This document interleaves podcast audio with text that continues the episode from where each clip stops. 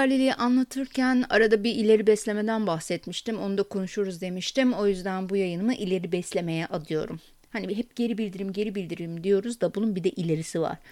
İleri besleme bilmiyorum duymuş muydunuz? Muhtemelen duymuşsunuzdur. Zaten şimdi hani anlatırken de aslında bildiğinizi fark edeceksiniz ama e, bizim ülkemizde çok da rağbet edilmedi. Neden demiyorum.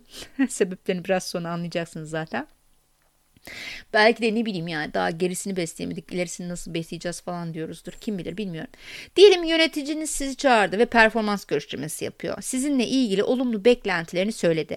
Nelerin iyi gittiğini belirtti. Sonra bir güzel sohbet başladı aranızda. Geçmiş hedeflerinizin güçlü yönleri neydi? Bu hedefinizi gerçekleştirirken ne tür deneyimler kazandınız? Size olumlu katkıları neler oldu? Bu deneyiminizi sizi geliştiren bu olumlu yönleri gelecekteki neleri yaparken kullanabilirsiniz? Yapabilirsiniz gibi harika bir görüşme yaptınız.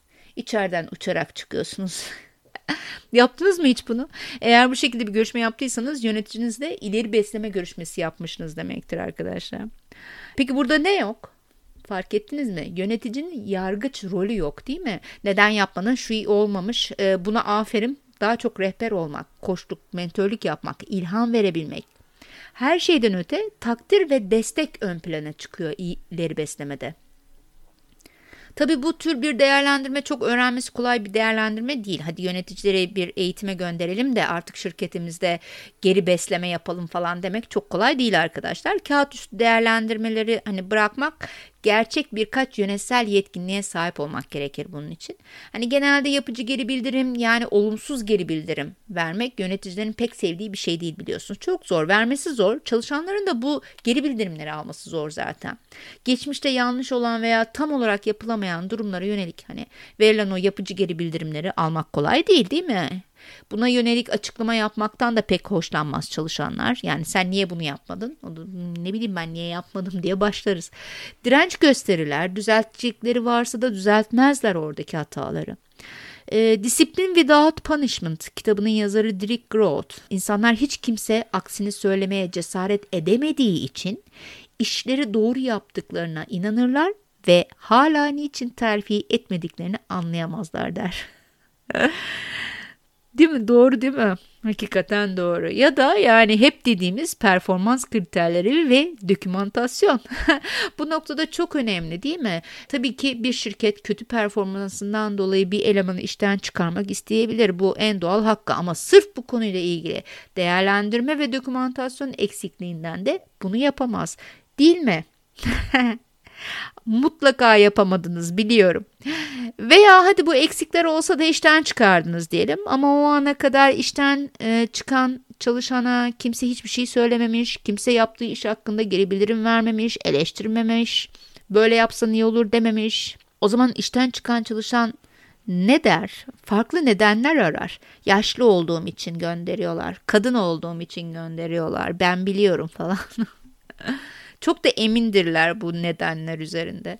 Değerlendirmeleri yapanlar da hani sürekli geçmişi değerlendirdi şimdiye kadar. Bunun da nedeni tabi biliyorsunuz finansal sonuçlar. Geçmişten İK'ya kalan bir şey bu. Finansal sonuçlar yüzünden geçmişte yapılan işlerin beklenen sonuçlara ulaşıp ulaşmadığına göre verilecek primler değil mi? Hep geçmişe bakıp bakıp aa yapıldı yapılmadı prim verelim vermeyelim. Yani aslında çok kolay. İşte sadece finansal sonuçlara odaklandığımızda çok fazla yol kat edemediğimizi de görüyoruz değil mi? Gelişim için hayatımızda zaten her daim var olan geri bildirim de eleştiriyle eş anlamlı hale geldi. E başkalarına geri bildirimde bulunduğumuzda bu genellikle geçmiş performanslarımızdaki başarısızlıkların veya kusurların bir listesine e, bize okunması gibi bir eyleme de dönüştü değil mi? Ya eleştirilmek asla olumlu duygularla sonuçlanmaz değil mi? Hepimiz biliyoruz ve geçmiş performansımızı değerlendirmek için yapabileceğimiz hiçbir şey olmadığından e, yani bunu değiştirmek, bunu geliştirmek yani geçmişte şunu yapmamışsın, bunu e, işte böyle yapmasaydın. E, yani geçti o. Ne yapayım şimdi ben? Elimdekilere bakalım değil mi? Olumsuz deneyimden hani öğrenmek yerine hayal kırıklıkları yaşayacağız. Küseceğiz. Yani hepimiz yaşadık değil mi bunları ya da yaşıyoruz. İyi de geçmişte öyle olmuş da gelecekte ne bekliyorum da eğer çalışanlarınızın performansı için ihtiyaç duyduğu yönlerini belirlemezseniz onların gelişimini bekleyemezsiniz. Yani performansı düşüren, engelleyen davranış açıkça ortaya konmadığı, konuşulup farkındalık yaratılmadığı sürece değişmez. Ha, bunu zaten tekrar tekrar deneye deneye biliyoruz. Hatta performans değerlendirmelerinin başarısızlığın sebebi bu arkadaşlar. Kimileri dijitalleştirmeye falan da e, başarısızlık olduğunu düşünüyor ama dijitalleştirilmeyle konunun hiç ilgisi yok yani. Oradaki bilgisayar programı ne yapacak değil mi?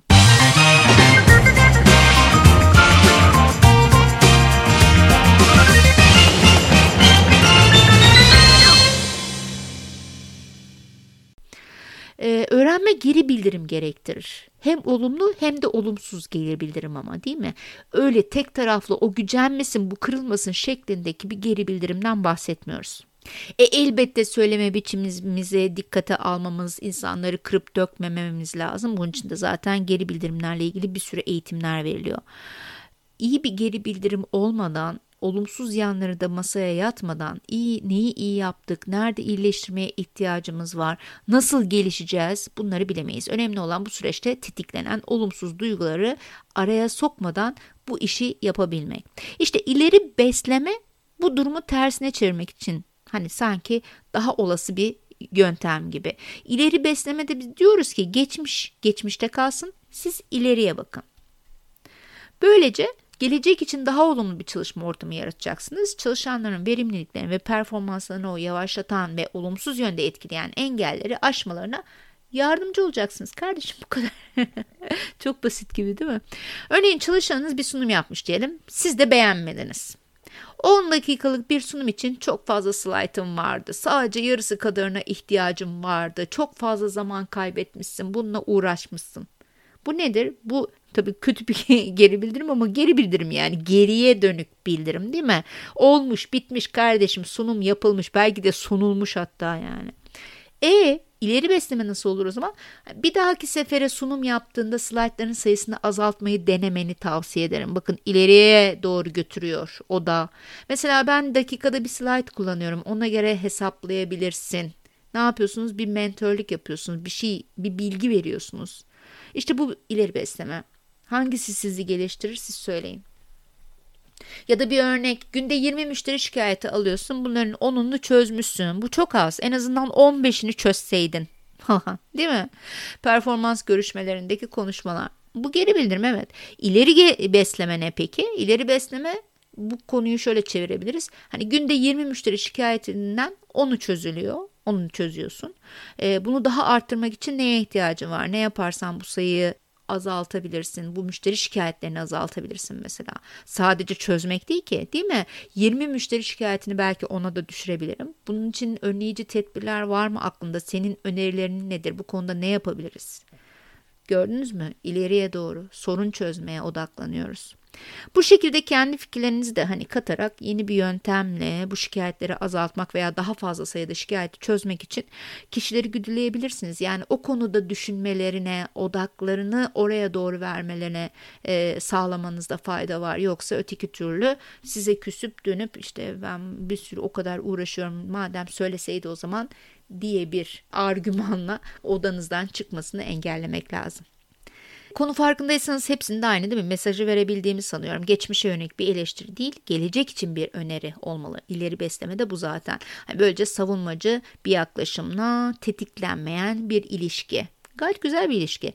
Hem onlara seçim yapma gücü de vermiş oluyorsunuz karşınızdakine. Sonuç itibariyle bu şekilde de bir geri bildirim verdiniz. İli, yani geri bildirim veriyorsunuz değil mi? Sonuçta diyorsunuz ki işte 20 müşteri şikayetinden onu çözülüyor. Al sana geri bildirim. Yani geçmişte olan bir şeyi ortaya koydunuz. Ama ileri beslemeyle devam ediyorsunuz. Aslında geçmiş işin daha iyi yapılacağını zaten anlıyor bunları söylerken.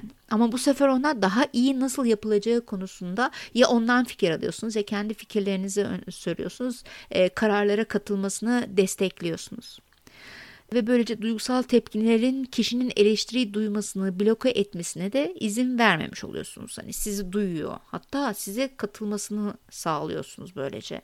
Hani bu yolla kişi bilmesi gerekeni önceden öğreniyor ve geçmişteki hataları da tekrarlamaktan kaçınıyor. Bilmiyorum sizce bu ileri besleme güzel bir şey mi?